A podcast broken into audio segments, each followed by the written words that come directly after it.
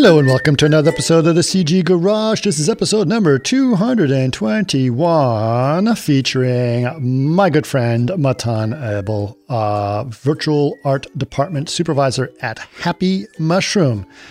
I have known Matan for a long time. it was crazy because we were working with uh, uh, with him on this project, and he's like, "Hey, Chris, it's been a really long time." I was like, "Oh my gosh, Matan!" I haven't talked to you in like 15 years or something crazy like that. But uh, he's a really, really cool guy. Uh, and I, I thought he was, uh, you know, he's, he's always been a good guy. What did you think of the podcast, Kristen? Oh, this was, it's a great podcast. I liked how you guys started off with you had interviewed him. Was it for one of his first jobs here too? That was fun yeah, hearing about it was his first job, first yeah. job in visual effects. Yep. Um, and then I also liked how he he's not into cars, but he loves lighting them. That that was a fun story. Um, and then uh, he also worked with Alex Nice, who was on this podcast on the John mm-hmm. Wick Three glass scene, um, and that's where he got like into real time and the virtual production. Um, yeah, and and I liked his little story about like him working in China and just kind of overcoming all the cultural differences from language and time zones. Um, it was just an interesting story. So yeah, it was yeah. a great podcast. Yeah, absolutely. Like I mean, like I said, I, I've known Matan from long, long ago when he was sort of first starting his career in visual effects, and I did hire him, uh, and I I always loved his attitude and the quality of his work. Uh, he's one of those guys who just does his work. He does a great job, uh, and uh, he's got a great sense of humor and is just part of a great team. Uh, it's really great to see it. It's really nice, honestly speaking, when you see someone like that who you've known for a while, and then you talk to them again, and they're like, you know, supervising and doing really great work. Uh, it's really nice to catch up with them and see see how how awesome a job they're doing. Especially, you know, and, and I learn a lot from Matan now because he's really been sort of involved heavily in the virtual production uh, world and doing that kind of work in virtual production. So it's really great to see him sort of flourishing in that area. Um, love to have him on, and uh, great to see him uh, doing so well over at Happy Mushroom. Uh, mm-hmm. okay, so Kristen, uh, we don't really have any announcements just yet in terms of events. We will be mm-hmm. having some uh, probably next week, uh, but mm-hmm. uh, for now, um, if you guys want to find out anything going on in terms of events uh, in the coming future, just go to chaos.com slash events or any other news about chaos, just go to chaos.com. But if people want to know more about the podcast, where can they go? You can go to facebook.com slash CG Garage Podcast or chaos.com slash CG Garage. And if you guys oh, want to go ahead. The you I was gonna say the youtube.com uh slash chaos group TV is how you find us there. Right, absolutely, mm-hmm. and and you know definitely check out our YouTubes because you'll be able to see the people in person. It's always a lot more, a little more fun that way and uh, they will be good. But you will uh, our our Facebook page also has the uh, the videos as well. So again, that's facebook.com slash CG Podcast. If you guys have ideas for podcasts or any suggestions of guests or anything of that nature, or just some general feedback, go ahead and email us labs at chaosgroup.com. We would love to hear from you. And of course, your suggestions on Apple Podcasts are also welcome. Please leave us a rating and a review and share us with your friends there. All right. That being said, please enjoy this amazing podcast with my good friend, Matan Abel. Welcome to another CG Garage where the Chaos Group talks. You'll know it's over when the last bucket drops. We're gonna fire off rays in high dynamic range. We know that ambient occlusion is passe. Global illumination won't lead you astray. And while image based lighting is really swell, you need to make sure everything has Fresnel. Try to finally, I'm glad I finally convinced you to do this podcast. I want to know yeah. this is the thing. So, uh, it has been a long time since you and I've seen each other. I want to say 2007. I saw you Eight? in no. So that was Sway days, right? Right, right, right. I saw you, I ran into you in a bar somewhere on maybe Santa Monica Boulevard. We were wrapping up a show. You you were there at the time. I think you were working at DD, and uh-huh. I ran uh-huh. into you at a bar. Um, maybe 2012 time. Okay, yeah, that would but be then, DD yeah, time. M- most recently, right, like right, a right. month ago. Yeah. So, but it's been a long, a long time since you and I have worked together, but we had a lot of fun. And it was during Sway, Yeah. I believe. And uh, I think I was the guy who I, I was, you, I interviewed you, right? That, that was the, That Right? yeah, uh, that really caught me by surprise. That was my my first job. I was really excited about getting into VFX, and V-Ray was just coming into the scene, and it was really really hot, and I and I really wanted to learn it. And I downloaded your your tutorial. Actually, it was a DVD. I think I got the the physical even. oh, you didn't bootleg it. Okay. Nice. Thank you. Um, I don't remember exactly if I had a CG Peers account at the time. Okay. Uh, yeah, I had the physical. Um, And uh, yeah, my first interview, wa- walking walked into the door at Sway, and there is the the tutorial guide in front of me interviewing me for my first job in VFX. So it really caught me off guard, but I was like, I was I was struck. I was I was starstruck. VFX Right. starstruck at the time. Um, I think that helped me land the job. Were you were you uh, I don't remember. What was the job we were working on? What was your first job? that was with Paul Gezzo. He was Okay. supervising a Oh, okay. some kind of car job. I don't I don't remember what it was. Was it the Nissan like big gimbal shot thing? It might have been the one. It was at the time where there was a giant rainbow effect that Attila had been working on in the studio.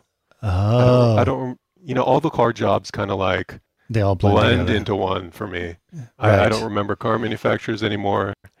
Right, Um, I really need to see the shots to, to remember the jobs at this point. Right, right, right, right, right. Yes, I kind of, I kind of think I remember. I think I remember all that. Oh my god, That was It was a while ago. Yeah, that was actually that job was my first and last hundred hour week on a Really? project. Um, I don't know how many times you've done that. Um, I've done some hundred hour weeks. Yeah, yeah, they suck. yeah, they really do suck. I was just, but I was so happy to get that paycheck. I'd never Right. seen a paycheck that large before, and I'm like, Yeah, with overtime. Yeah, Yeah, hundred hours. Um, Yeah. But I'm glad we, as an industry, kind of like went away from that for the time being. yeah. I'm not seeing those kind of hours anymore, not even close. okay. And even like 50, 60 hour weeks are getting more rare as well, which is really Mm. nice. Okay. People realize, you know, quality of life. Nice. All right. Well, let's let, let's so so you said that that was your first job in visual effects. So let's have your little origin story. So what let's where did this come from? Where where where did it start? And I want to like you know young boy inspired by art. I mean, where does it where does it what what happened there? What what what made you get what took that journey there? It was, it, it probably started with video games.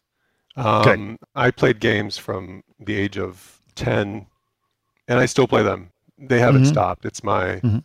My pastime and addiction. So um, it really started there. And I was at UC Santa Barbara for just general education, and I didn't Mhm. know what I wanted to do until I saw a TV commercial for the Art Institute to make video games. And I said, Mom, Dad, I want to go sign up to an art school and learn game art and media art. Okay. And thankfully, they were cool with it. I, I got into that, passed through the program, um, Right. started working at a game studio at Activision. A teacher had brought me in, and a few Mhm. other students.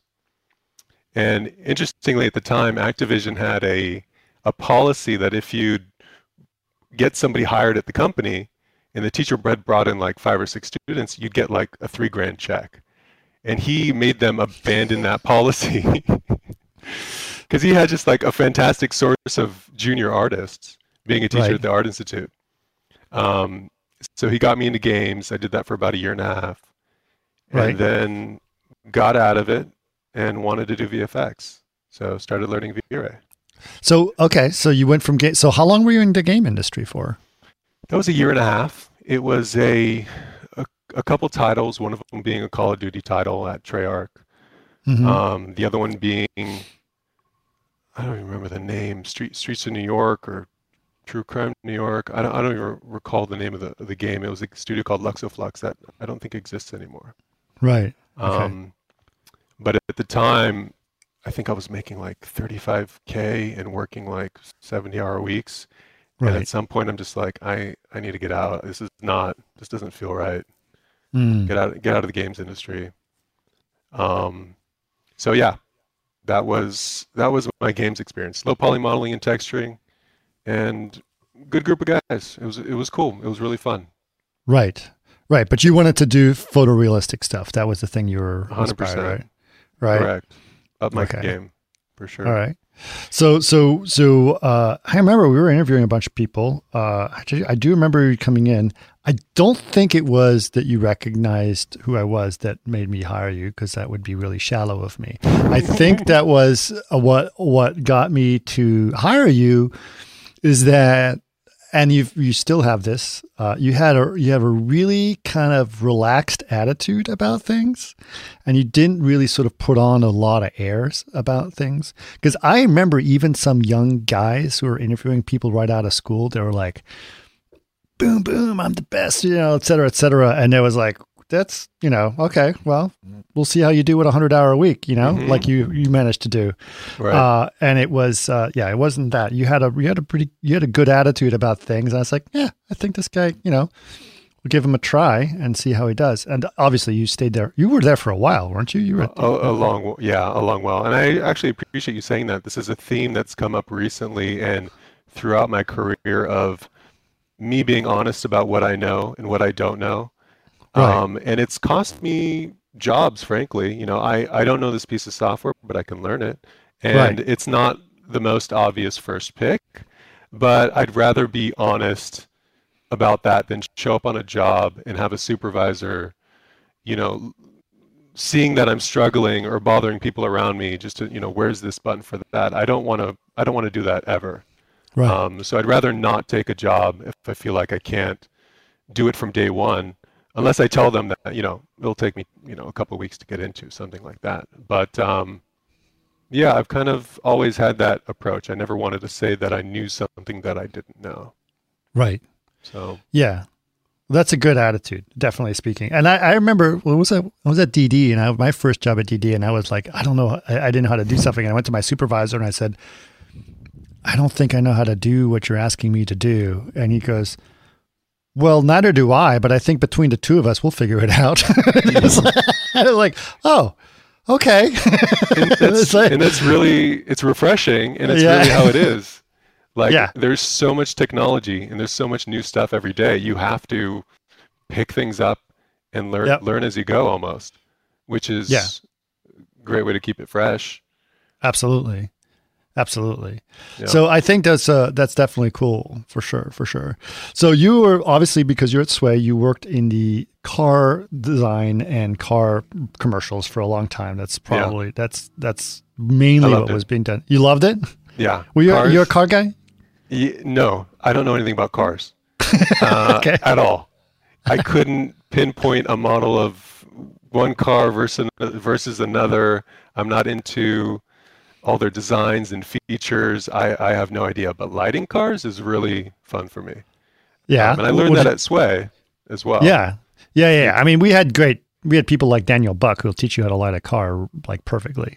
fantastic right right. and you know you know I, I still remember you showing me like this is what a, a paint flake looks like and we look at it in the light in this way and these are the values that we that correspond to our shaders and i just really loved lighting cars um, Right. it's a fun experience and i think for me the like top of that is lighting a tail light it sounds so mundane but it's it's really intricate and when you can make it look photoreal it's like that's it i'm happy Yeah, well that's all about that. the ray tracing, right? yeah for sure no mm-hmm.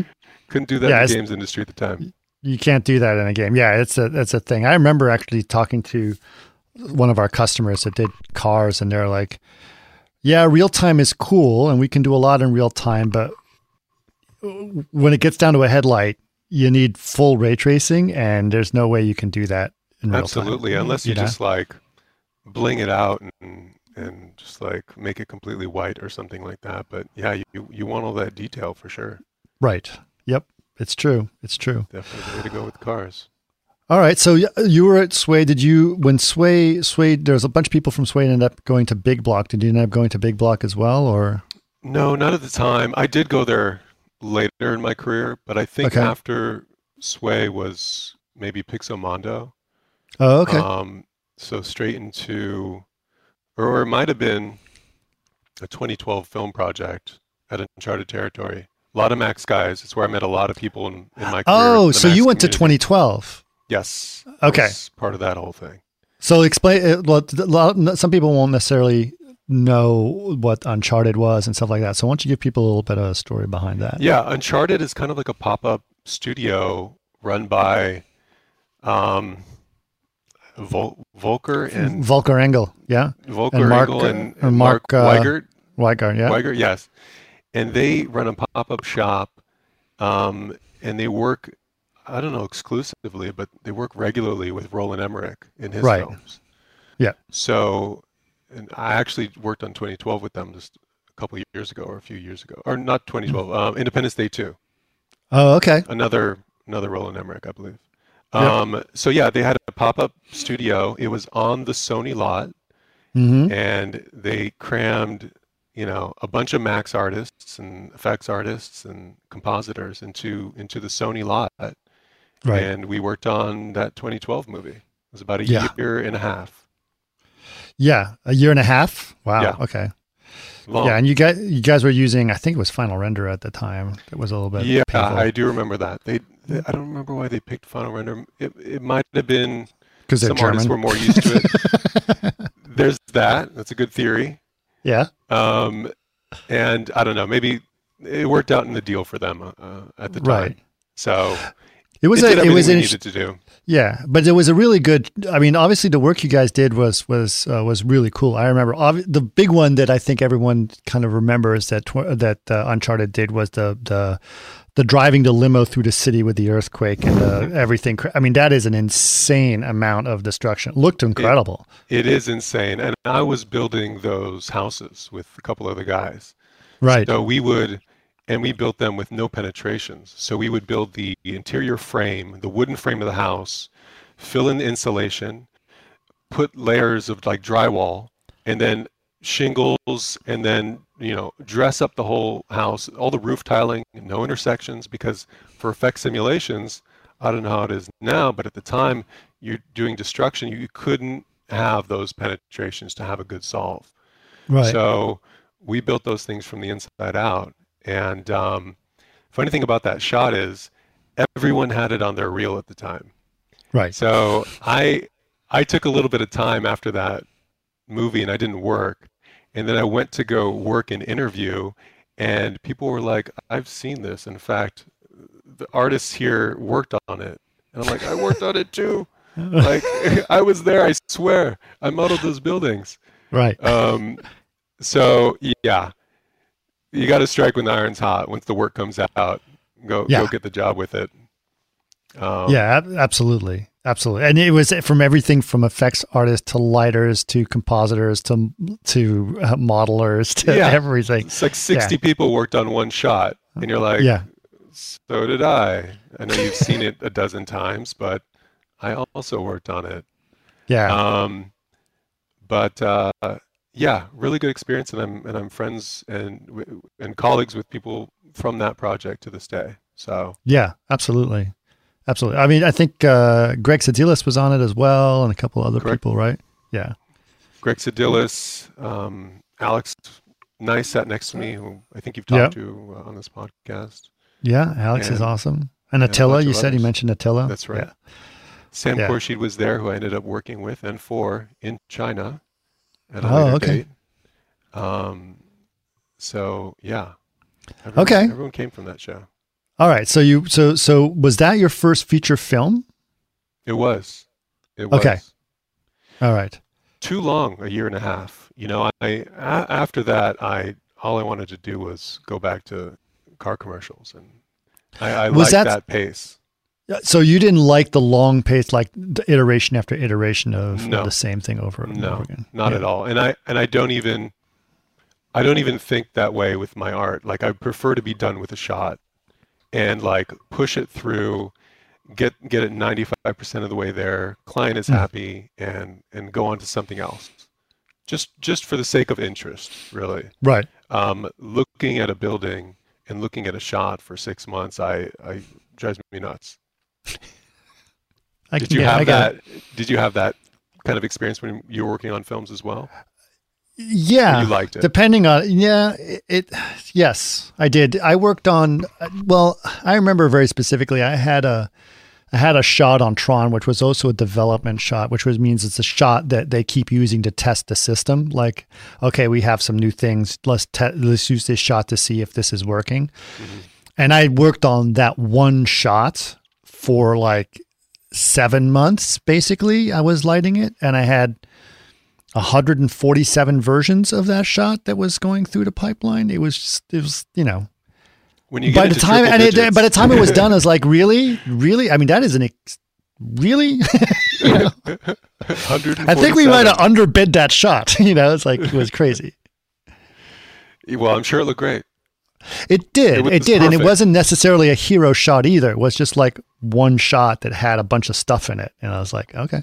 All the elements Uh, you needed to test. Yeah, but it was it was kind of you know those are those are things that are that are that are interesting. I, I I do agree. Sometimes it's a little tedious when it goes over and over and over again. You don't you feel especially when you start to nitpick things. I think that's when it gets a little bit too much. But it's really hard to do. Like you- you know, you work on the, one of those big shots on 2012.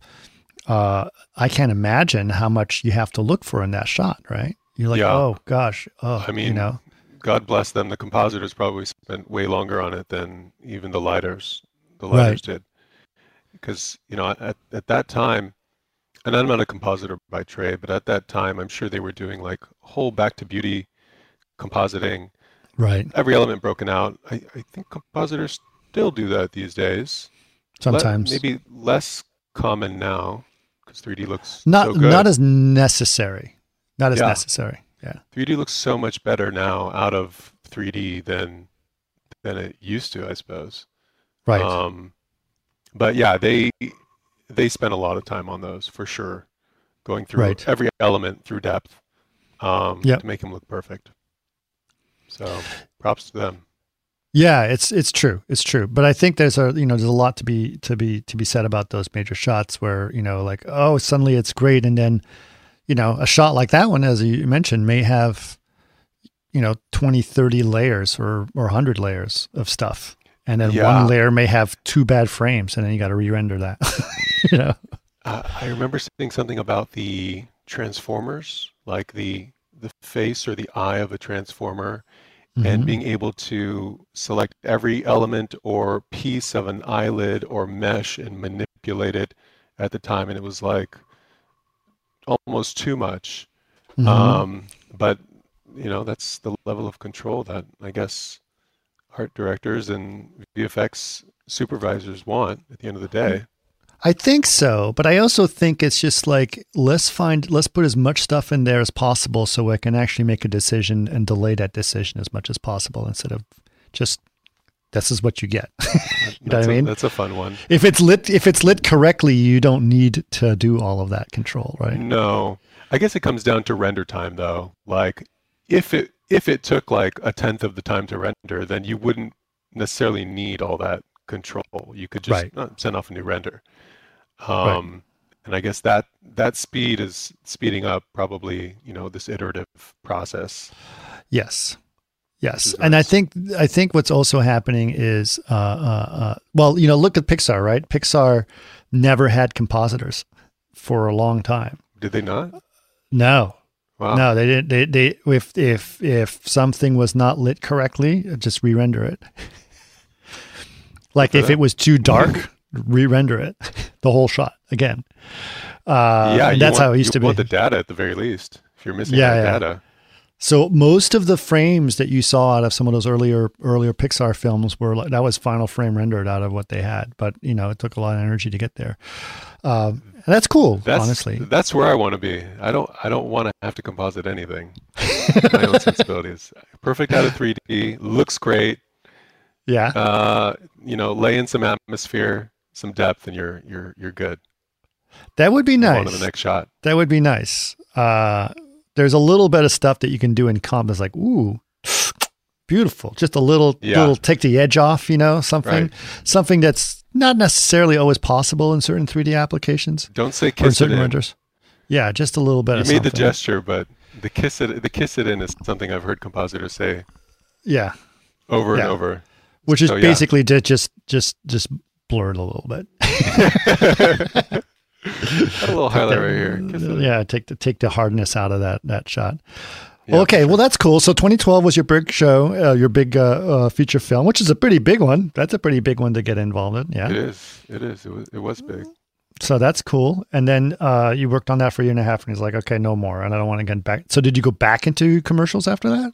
I think I. I think I did. Um, maybe more car stuff, but I Mhm. actually at some point transitioned to Pixomondo, and and they were doing a lot of film stuff as well. Oh, So- okay. So you went to Pixo. So I went to Pixo, and I I've been freelancing this entire time. I haven't taken Okay. a full time job yet, and I haven't for my entire career except for my first job and my current job. So this is all just me bouncing around, um, commercial to film project to commercial to web app thing. Okay. Um, so yeah, got into Pixomondo, and they had a bunch of film projects okay. and they were all cool and different. Okay. Um, so one of them was like the last Airbender, so a lot of water effects and ice effects. That was Sure. awesome. Um, I worked on a Nightmare on Elm Street, so Nice. it was like a blood, like a blood-soaked hallway filling up shot. That's cool. so that was fun to do. And then Red Tails was like a lot of um, dogfights and bombing Right. runs on the ocean and that kind that of was stuff. a so that was there fun. was a German World War II dogfight uh, show, like the Red Baron. It's about the Red Baron, right? uh, Red Ta- Red Tails was about the f- I don't know if it was the first, but it was about a um, all African American squadron of Oh, right. That was a different show. Yes, yes, yes. Actually, George Now- Lucas, I think, George Lucas did that. Yeah. produced it. Right. Yeah. Um, so that was fun. That got me into like water simulations. I think at the time it was like I want to say Dreamscape was what everyone was doing water, water Okay. for like mesh water. Um, before Phoenix ki- came out with their shader Right. later, that was just like a perfect one-click solution. Yeah. Um, but uh, yeah, so a lot of oh, Fast and the Furious Five. That was a lot of set extensions Nice. and um, tricky stuff with that. Some some post moves as well um, off of set extensions. So that was that was a fun show to work on. And those guys were great. All also all Max artists.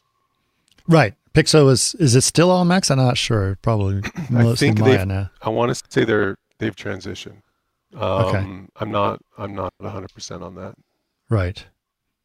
Okay.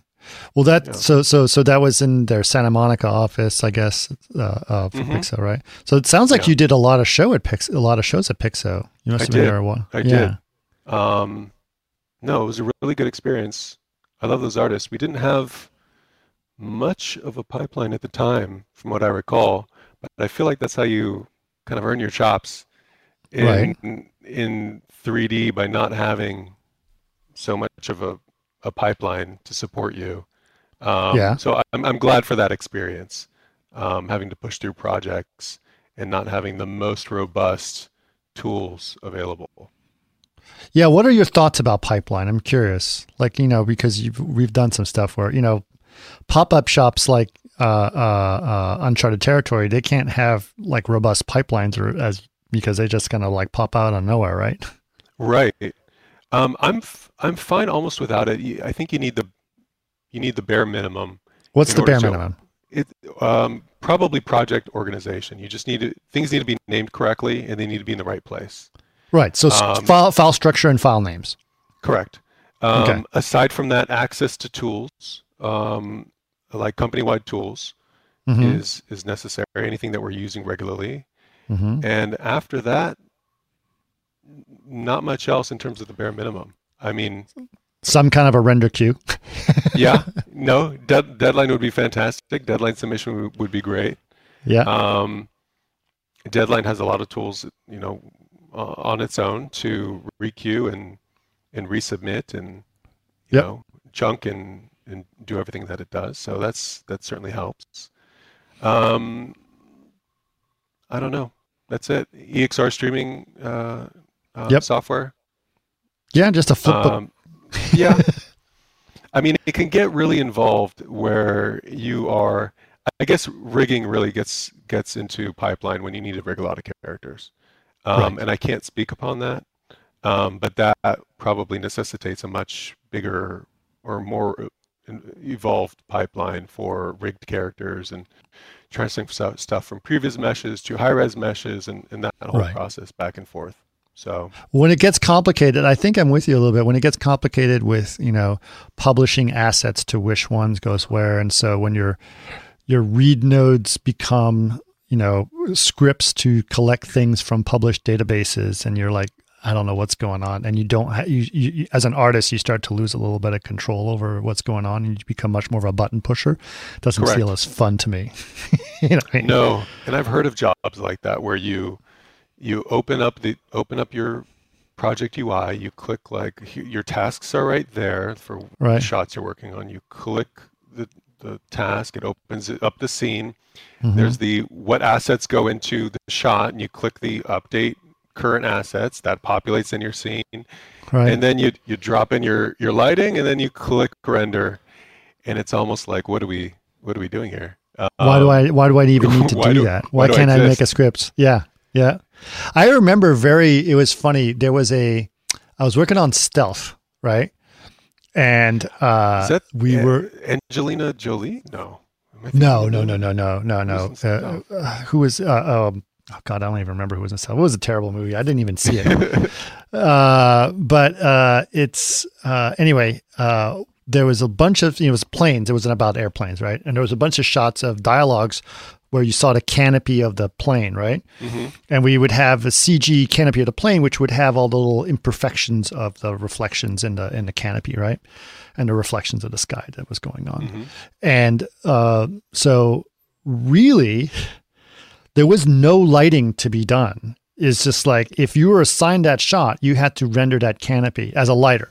And all you were doing is you click bring in the canopy and click render the canopy and then click publish the render of the canopy. And it was just, there was a lot of them and Yeah. very unnecessary, right? And so uh, one of the lighters basically said, I'm going to turn that into a button that does all of that for me as one thing. And so we did that. And so now all instead of like, you got a canopy shot, it's like just click and you just put in the shot number and it was done. It was submitted on the farm and do everything for you.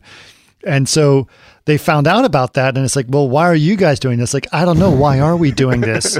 and they said, so it went, so the person who tracked the canopy onto the plate, they said it went straight from tracking to compositing. like it just bypassed the entire pipe. You know, it's Did like, they give that guy a raise? no, they didn't give him a raise, but it was like, it was so, and it is funny. Like you do get those situations where it's like, okay, what am I doing here? I'm just updating and submitting. And the problem is if you find a problem in a lot of those pipelines, you can't do anything. You have to tell the person that the, where who had the problem to redo what they did. So you just sit there Correct. mostly bug reporting and not actually doing anything fun. Correct. Kind of kind of No. sucks. This is, uh, and I think the industry will end up going a lot more that way, where it's one one clicking on things to get what we what we need. Um, and certainly, kit bashing is helping us, you know, achieve achieve art a lot easier. Um, Uh, well, well. hold on. I, I, I'm, and here's why I'm going to argue against that, and I'm going to argue for. So you would consider yourself much more, you know, based on the places you worked, such as, you know, uh, Uncharted Territory, Pixomondo. You would, uh, and even Sway, much more of a generalist idea, uh, uh, like concept uh, to to doing things. You you can do a little bit of modeling, a little texturing, little this and that, a scene yeah, assembly, Yeah, yeah, right? yeah. From, as a, as So- a lighter for the most part, but yes, Right. But I believe that the scene assembler or the or the, the the generalist is going to become more popular as a process because you then replace a bunch of people. And And I think it is. I think you're right. And these, my colleagues that I know who are, are most successful in VFX are generalists. They Right. Pick up different software. They get a little bit from this software, a little bit from that. Of you know, run it through this tool because you know ZBrush has got a great remesher and like they just go wherever they wherever the the fast tech is to do their job. Right. Um, and that is the breed of artists that that will will succeed through all of this. I, I've never worked in a studio where somebody was a modeler. Um, it didn't exist. Like right. I, I remember looking at portfolios. It was maybe somebody for, for digital domain at the time, but like he was a modeler and he had like it's fantastic work, but he didn't texture. He just modeled, and I Right. don't. I guess those people they still exist, but I had never worked in an environment where it was so compartmentalized Yeah. um, from the different disciplines. Everybody kind of like did a bit of everything. Right. I remember when I was Uh, uh, thinking about getting into visual effects and I started interviewing. This is back, you know, when I was still an architect or, or coming out of architecture school. I don't remember. It was a long time ago. And I had some interviews and I had my little portfolio and I was going to go interview at some, you know, big studios at SIGGRAPH and they're like, they're all, we're hiring. I was like, great. And it's like, what do you do? And I'm like, okay, I know I have to pick something because that's the way they see things, right? And I was like, I, Yeah. I like lighting, I like texture, I like all of it, but I'm like, I'm going to say, I'm going to stick with, let's start with modeling. And it's like, I'm a modeler. And they're like, what kind of modeler? I'm like, what do you mean, what kind? It's like hard surface modeling, character modeling. It's like, it's like, oh my god, it's like it's even more segregated than that. You know, it's like, it was like, okay, yeah, I guess hard surface modeling. so a smaller a smaller studio really really suited you then. Sway made a lot of sense. Sway, well, you know what suited me, I think, is I, I actually, what I liked about Sway, and something I really thank Marc for giving me the opportunity on this, is Sway basically get, told me, it's like, here, you do it. Like, and I had been used to being told what to do for a long time. And I was getting frustrated with it because I thought it was like, this isn't efficient, right? This, where's other ways of doing things? And I'd rather, I'd rather hire good people who can solve many problems Yeah. rather than someone who's a really good modeler, right? Because that that person that's just not useful to me in certain cases, right? And then Correct. so that just didn't didn't work for me. So I do think that that that worked, and it's exactly why I hire people like you or or, or whoever, right? And I work with people like. Uh, Greg Sedilis is an amazing generalist, right? He can do whatever, you know. So, They- so The Yeah. specialists, I think, they, they do have their place, and Sure. it, I I think it's probably in projects where there's a lot of one thing. Right, Um, short turnaround projects, most likely not. But if you have to model a lot of characters or texture a lot of assets, and you you can run it through the you know Sure. the chain, then then that that I think works really well. Yeah, I think Um, the yeah. specialists that I like that I think are still valuable or like hard to replace are, are character animators. Good character Mhm. animators are hard to find. Uh, really good effects artists, you know, who really understand how to get the most out of Houdini or whatever. Those Mm-hmm. are those are harder to to to spa- break out of that specialty. Yeah, I, I I can't. I don't think I know of an effects artist that does generalist work. Most of them, I think, are rather specialist in in, Right. in their work. But I do know generalists who says, "Oh, I just need a little bit of smoke here, or I need a wave here, or a little fluid sim." That's like you know a little. That's they can do that. You know what I mean? yeah, So, but, but for you know, a good generalist can get a little bit. of, But if it's a big destruction shot, yeah, you need a you need a effects artist there. bring in the heavy guns. Yeah, yeah. Well, that's cool. All right. So you oh, so how long were you at Pixar? What were your what was your time frame there? I want to say like, like four years. Really, a lot of it's a blur to me. My career. I don't know if you ever have this experience. It's uh, maybe I'm suffering from some kind of memory loss. Okay. uh, issues in that regard, but s- so much of it, thinking back, feels like one kind of show. right. I don't know if you you have this thought about it, um, where they, yeah, one bleeds into another one, and they Okay. all feel like the same kind of same kind of thing. Right. But yeah, I, I'll I'd say like four or five years, something like that. Okay. I do remember. Yeah. I sometimes I feel like I I was like, oh yeah, I did work on that movie. I forgot about that. yeah, like, you for, uh, you're like, thank you for reminding me. That Yeah. was cool. Um, but uh, yeah, so from from Pixo, I think I from there I went to maybe more more freelance work, more car commercials. okay. Um, but the next big thing was was going to China and working with Sam at with in Phenom Phenom Films. Okay, so, remotely so and then so, in China as well. so so tell us about that journey. Well, that sounds interesting. It it was interesting. Um, they wanted like CG supervision for their artists, Okay, and I was Sam had already gone out there and was Who living there. Sam Khorshid. He Okay. is in an American. Well, I think he's Egyptian and also British, but he he was here in the states and Mhm. he worked on 2012. He was an effects artist, and he went out to to move to China to work for this company and to be a v, like a VFX soup for him. Um, and it was him and a, a studio of all Chinese artists doing VFX. Mhm. Um, so he wanted some help, and I thought it was really cool.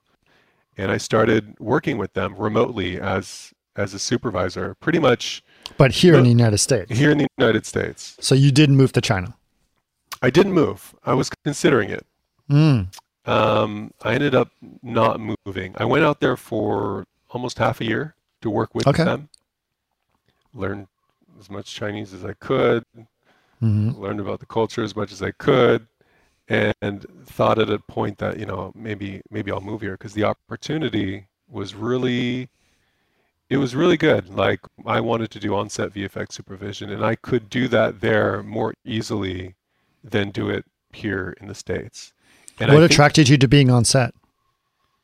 um, I wanted more hands-on experience with with the work, and Okay. I, I wanted to be more impactful to a project. Okay. um, you know, so many shots or, or set extensions are just, you know, you kind of go through the motions. You're like, okay, the lighting matches, it works, camera track Mm-hmm. works. Um, but to be involved in a project from the, the closer to the production um, Mm-hmm. intrigued me a lot. Right. Um, but uh, yeah, didn't end up moving out there. Decided to stay, but it was it was a great experience overall. okay.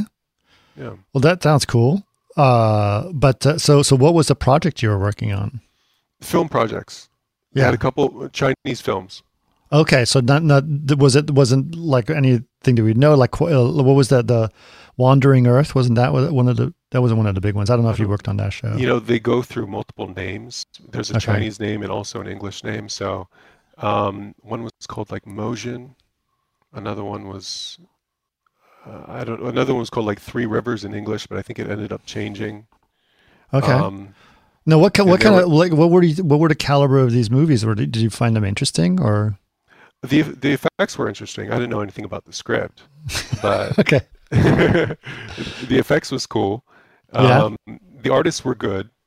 Yeah. Um, and uh, what I thought was interesting about them was that, and something that stuck out to me about Chinese artists and Chinese VFX was I don't think they had the mentors I had and my generation had in VFX.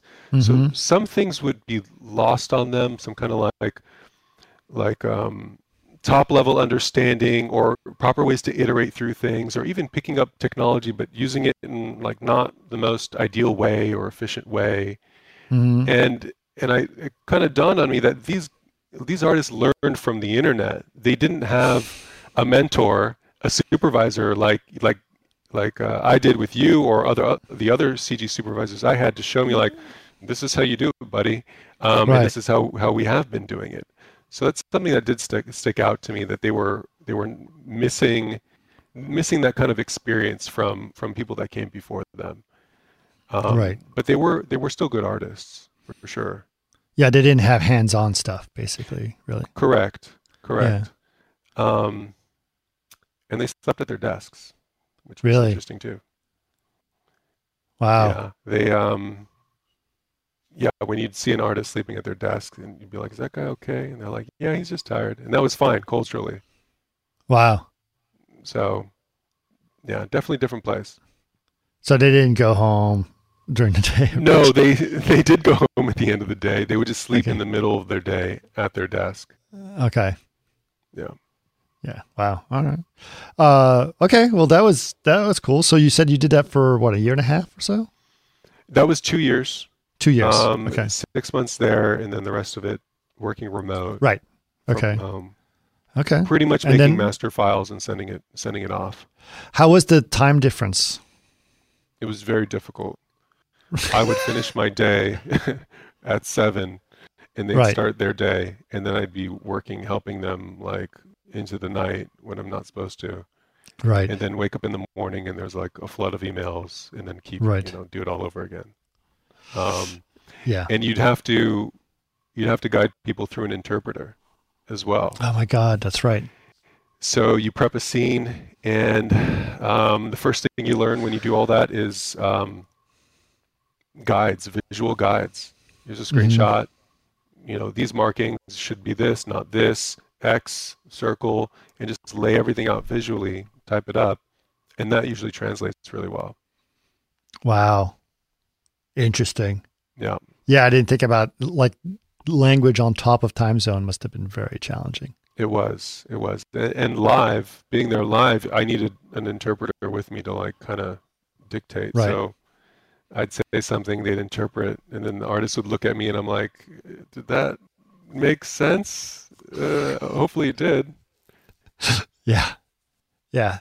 I do remember uh, I, I did a podcast with uh, a friend of mine, Aska, and she was, I knew her when she first started, and she's, you know, she's uh, Japanese, and she she she was an intern, and I we just hired her, and um, I just did a podcast with her, and she, you know, she speaks English now, but she she told me, I said I always thought she was really really shy, and she says it's not that I was shy, I didn't understand anything you were saying because I didn't speak English at the time. I'm like, wow, you managed to do pretty good not knowing English, and so That's yeah. incredible. So she she just nodded and okay. She would just nod and go, uh huh. And I would just point at things. And she's like, I think he wants this this way. And she would try to figure it out. And she did a good job. But The man it's is like, yelling at the screen.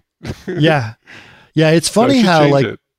just pointing at a few things can, you know, like, oh, there's something wrong here. Oh, I can probably figure out what's wrong there. You know Yeah. what I mean? Like, you you don't always need all the words to tell them what's this, going on. not this. right. Yep. Yeah. But there there is something with that I never understood, and I, I don't know if I came across it, but with, with saving face in, in Chinese culture, and I I I always question whether if uh, whether I was saying something was was too aggressive. okay. in the way that we talk about work, but I never it never came back to me, but it was it was on my mind from time to time being out there and the way I'd critique work. You know, you'd have to say this is good, but like maybe we can do this as well. Right. Um, so I, I don't know how predominant it is with the with the younger generation, but it, it Mm. it's something that I, I did keep in my mind while I was there.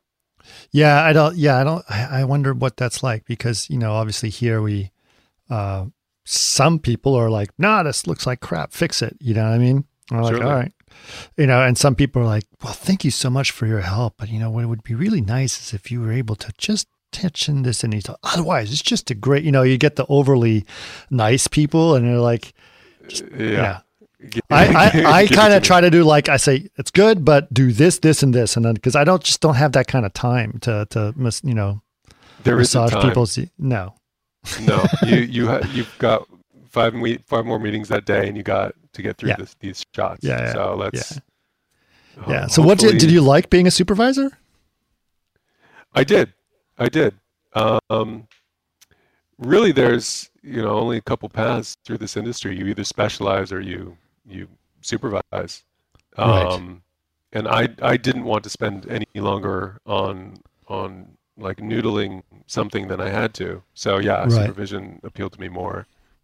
Yes. um, than than specializing for sure. Yeah, I could definitely see you doing that because that seems like something you would be you'd be good at. Yeah, that makes sense.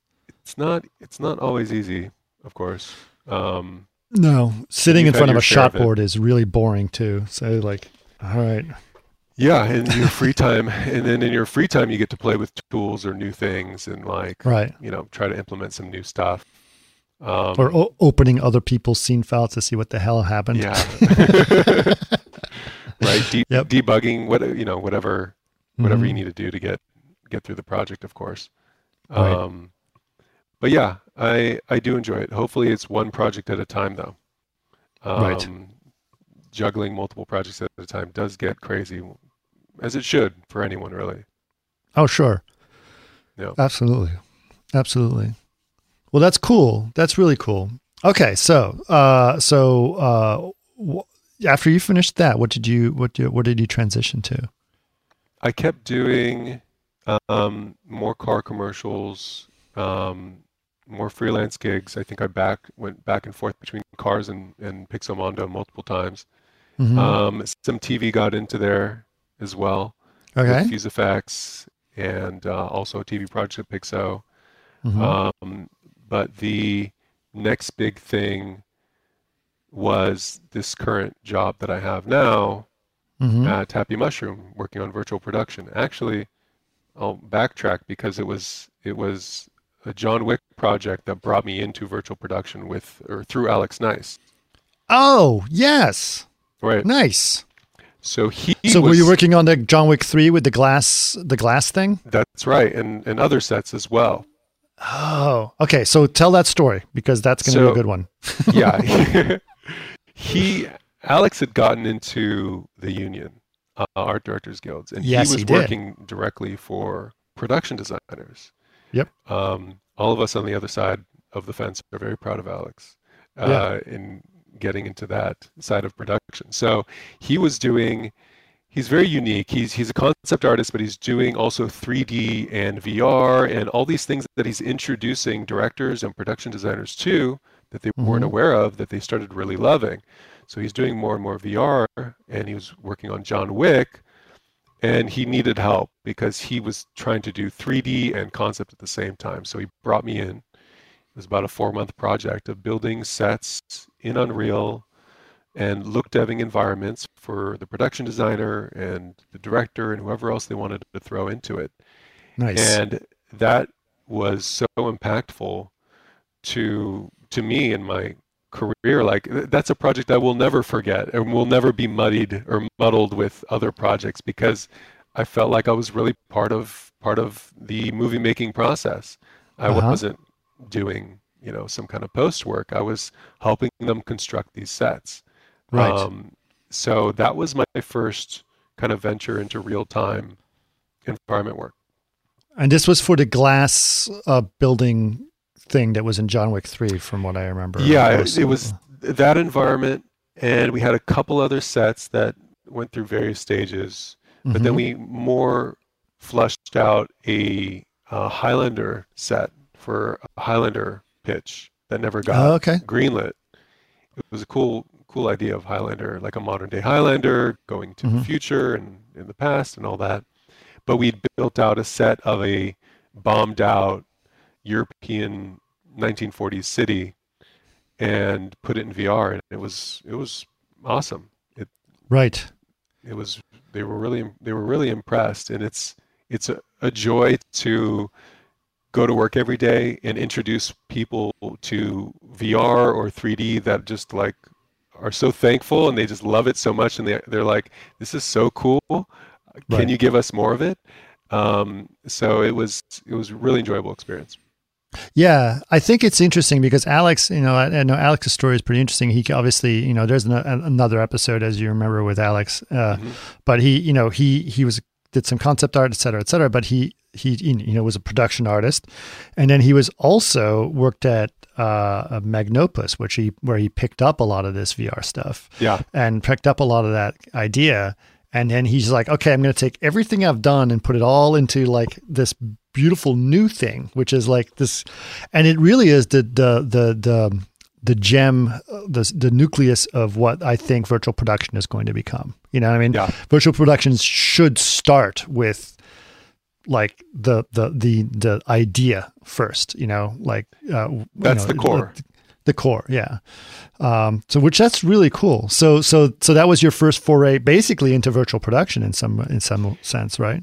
Yeah, I mean, it, it was it was more just you know building on environments in real time, but yeah, virtual. You know, it's an art department, it's production, it's virtual production. So yeah, Mhm. it it it all came together there. I hadn't because i don't think you guys engine shot anything with those sets but you were using them to design them and help build them and plan for where things are going to be shot et cetera et Correct. cetera correct. Yeah. It, it hit that core you're talking about of Mhm. assisting the production designer and the visuals by introducing you know 3D and VR to it to the whole process. Right. Right. I can imagine. I can imagine. Yeah. That's pretty cool. That's pretty cool. And so how did that lead to Happy Mushroom? Not directly. I think I, I worked on a couple of the projects over the last mm-hmm. couple of years, bounced around, always had my mind on on real time. I think I even applied to a couple places. Um, yeah, I, I actually ILM interviewed me before they got into Mandalorian, and I didn't get that job. It was for a supervisor for their real-time new, you know, project. Mm-hmm. And I told them like, I am not, I am not the Unreal specialist you are looking for. Um, right. There's and, that honesty uh, coming to bite you. Yeah, and it, you know what? I'm like, should I have said something or, or not said something? But you mm-hmm. know what? I, I was, I was fine with it. I was fine with it. Okay. And it, and it's kind of funny because Happy Mushroom was recently looking for people uh, a yep. few months ago, and they do the virtual production for Mandalorian. So mm-hmm. it's like I got in, you know, on the other end in another way. Hmm. Um, so yeah, they were looking for artists. They were looking to bring people from VFX to real-time production. Mm-hmm. They had enough access to like game artists and real-time artists, and they wanted to bring in more people from VFX um, mm-hmm. who are interested in learning real time and working in a virtual production environment. Mm-hmm. So that's that's how I got in. So you got you got okay, that's cool. So when did you start there? How long have you been at Happy Mushroom then? It's been since let's see, it's been two and a half months now. Okay, okay, yeah, so it's fairly fresh. And it's is that mainly what Happy Mushroom focuses on? Is is actual uh, like LED wall stuff, or is, do they do other things? Uh, other that's kind of fo- production. That's their focus. It's it's about it's primarily about the virtual art department for them. Oh, um, cool! So it's perfect. It's yeah, it's very Precisely. close to what Alex was doing in a sense. Correct. It it it le- it's a pro. It starts in virtual art department. It starts with you know look deving all these sets and getting everyone mm-hmm. into headset and designing the environments and the shots and then it leads into the finalizing work of of then like finishing the shot and then putting it on the volume so okay the the studio focused primarily on the virtual art department core really ingraining themselves into into the art department with the production designer right yeah right well that's that's that's fascinating that's cool. Now, there's probably, you know, you haven't been at the company very long. There's probably lots of projects and stuff that you can't talk about. So I'm not going to uh, ask you to uh, you. violate anything that you don't want to violate. But I do, I, I, am curious about your thoughts, your personal thoughts on the future of what this means in terms of filmmaking. How do you see that? Obviously, what you did with Alex had an impact on you thinking about how you make movies. But now that you've been doing it for for Happy Mushroom for a while, what do you what are, what are your thoughts now about the, the future of filmmaking? I think it, we're just going to get more of it, a lot more of it. Okay. Um, I heard someone recently say that you know only only 25% of that movie was shot on a, a on a volume shoot and I'm thinking only 25%? Right. You know that you know 3 years ago it was 0 and now it's 25 meaning 5 years from now it could be 50 or 75% potentially. Right. I think right. there's a lot you know most of what we do in VFX or most of what is done if I had to guess would be set extensions. Um, yes. The big blockbuster shots, the huge simulations and destruction shots, those will be the very last things. Right. I, if if ever, I'm not sure if they can potentially mm-hmm. ever come across to real time. Um, but everything outside of that, including um, characters and uh, of course set extensions and even some small effect stuff, um, will will be part of the production process. They right the filmmakers want to touch this work and have a say in it and not wait six months after they shoot it for some VFX studio to do something that's aside from yes. their vision. They want they want control over it. And we want to do more filmmaking and be more impactful and not right. sit on the sidelines at the end. So it's a everybody wants to be doing this uh, together from the get go. Yep. Um, so my, my sense is that it's just going to become even more and more. Do you would you agree? Yes. I do. I do. I well, I have a couple of thoughts. Well, first of all, I think LED. I've been thinking about virtual production for a long time, but I have been thinking about it mostly as motion capture visual effects stuff, right? So mm-hmm. along the lines of uh, uh, uh, Avatar, Jungle Book, or Lion King, or whatever, those types of things. And that's what I was doing with Construct, et cetera, right? So, right. And I think virtualizing the camera is a very interesting thing. When I'm looking through a, a, a viewport of the camera in front of me, that's kind of an interesting little exercise. Like, oh, okay, so now I can see what I'm actually seeing. But everything inside here is synthetic, but I'm tracking it in real time, and, and people are acting it out in front of me, and that's getting translated. That's how I Correct. sort of see virtual production in a lot of ways. When I see LED walls, I'm thinking that is mainly the way I see it is is a replacement of the green screen, right? The green screen was mm-hmm. there before and now it's just not there. Now it is very impactful because not only does it replace the green screen, but it also replaces the work that has to go after you've shot the green screen. yep. Right. So that's kind of a nice thing. Uh, and it also provides finally for the people in uh, uh, uh the, both the DP and the, the, the talent or the actors who are involved in, in, in front of it provides them with context for what the hell is going on, which is before they were just acting in front of a green screen. And it's very challenging to act right. in front of a green screen.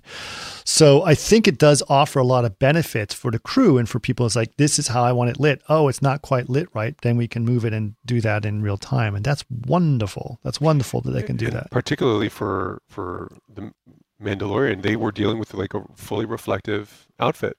Yeah, yeah. And and I'm thinking about like, you know, like movies like The Oblivion, that Pixomondo worked on, where they, you know, they'd have to have this rear projection of of clouds surrounding that like, you know, base they had up there because everything was metal, and you can't green screen that. You needed it to be practically there for full right. reflection.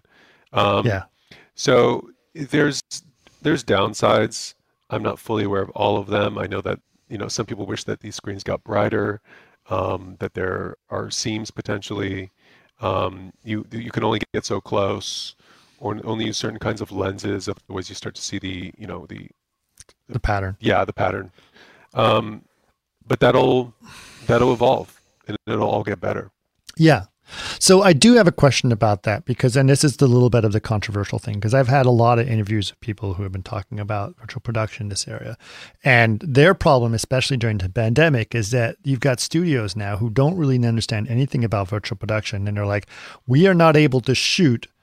So we're just going to Mandalorian it, is what they've been saying. And I'm like, like just me, I just just goes like this, you know. The Mandalorian is a is a great uh, in my mind, it's a great idea that works really well for that show. Now, it can translate to other things, but you can't just quote unquote Mandalorian everything. and I'm smiling because um, I've talked I've talked to people about this specifically, yeah. and the Mandalorian it I've heard directly from people as well right. who, who don't understand as much of the process. Right. It's you know we've had to go come a long way in post in post VFX in educating our clients on what we can and cannot do, what's practical, and they've they've kind of learned learned that and, and know what they can expect from us, and we we know that you know their expectations are are managed, and right. that's taken some time. It's taken I don't know 15, 20 years. So right. we jump to the forefront of production, and we're going to have to go through a whole new re-education process um, mm-hmm. with people about you know how this stuff really comes together. I think what right. people dismiss is how much iteration goes back and forth between practical and the virtual. Right. You know, when you do a post set extension, that that integration of getting the lighting to match and you know all the scale to be right and that's that's what they're not considering in virtual production. It's the back and forth between set design and DP, and then the set and lighting and building out the whole environment. And it goes back and forth and back and forth until you have a like perfect environment that works with a perfect set right. for, for whatever they're, you know, whatever they want to construct. So that back and forth, they think they, they don't even consider, but we, we really need to, to spend more time educating, um, educating clients on the process. Absolutely. Yeah, yeah, it's interesting. It's interesting, and I think it's great. I think that, like you said, this is a this is a a new piece of technology, and it's certainly something that's great to have in your arsenals as far as tools, and definitely very popular. I think there are there are probably hundreds of stages that people are building around the world now to try to There do are. that. So that, There are, and Yeah. I'm like, how much does it cost to make a stage? Maybe I have my own stage. yeah, Uh, Yeah. And then you, you you know you can't afford it. It's Yeah. it's ginormous. Ginormous. yes. Yeah, everybody's building stages, and and clients want to do it. They don't Right. know all what it is either, but they want it. Um, Right. Because you know, pandemic is really propelling a lot of it as well.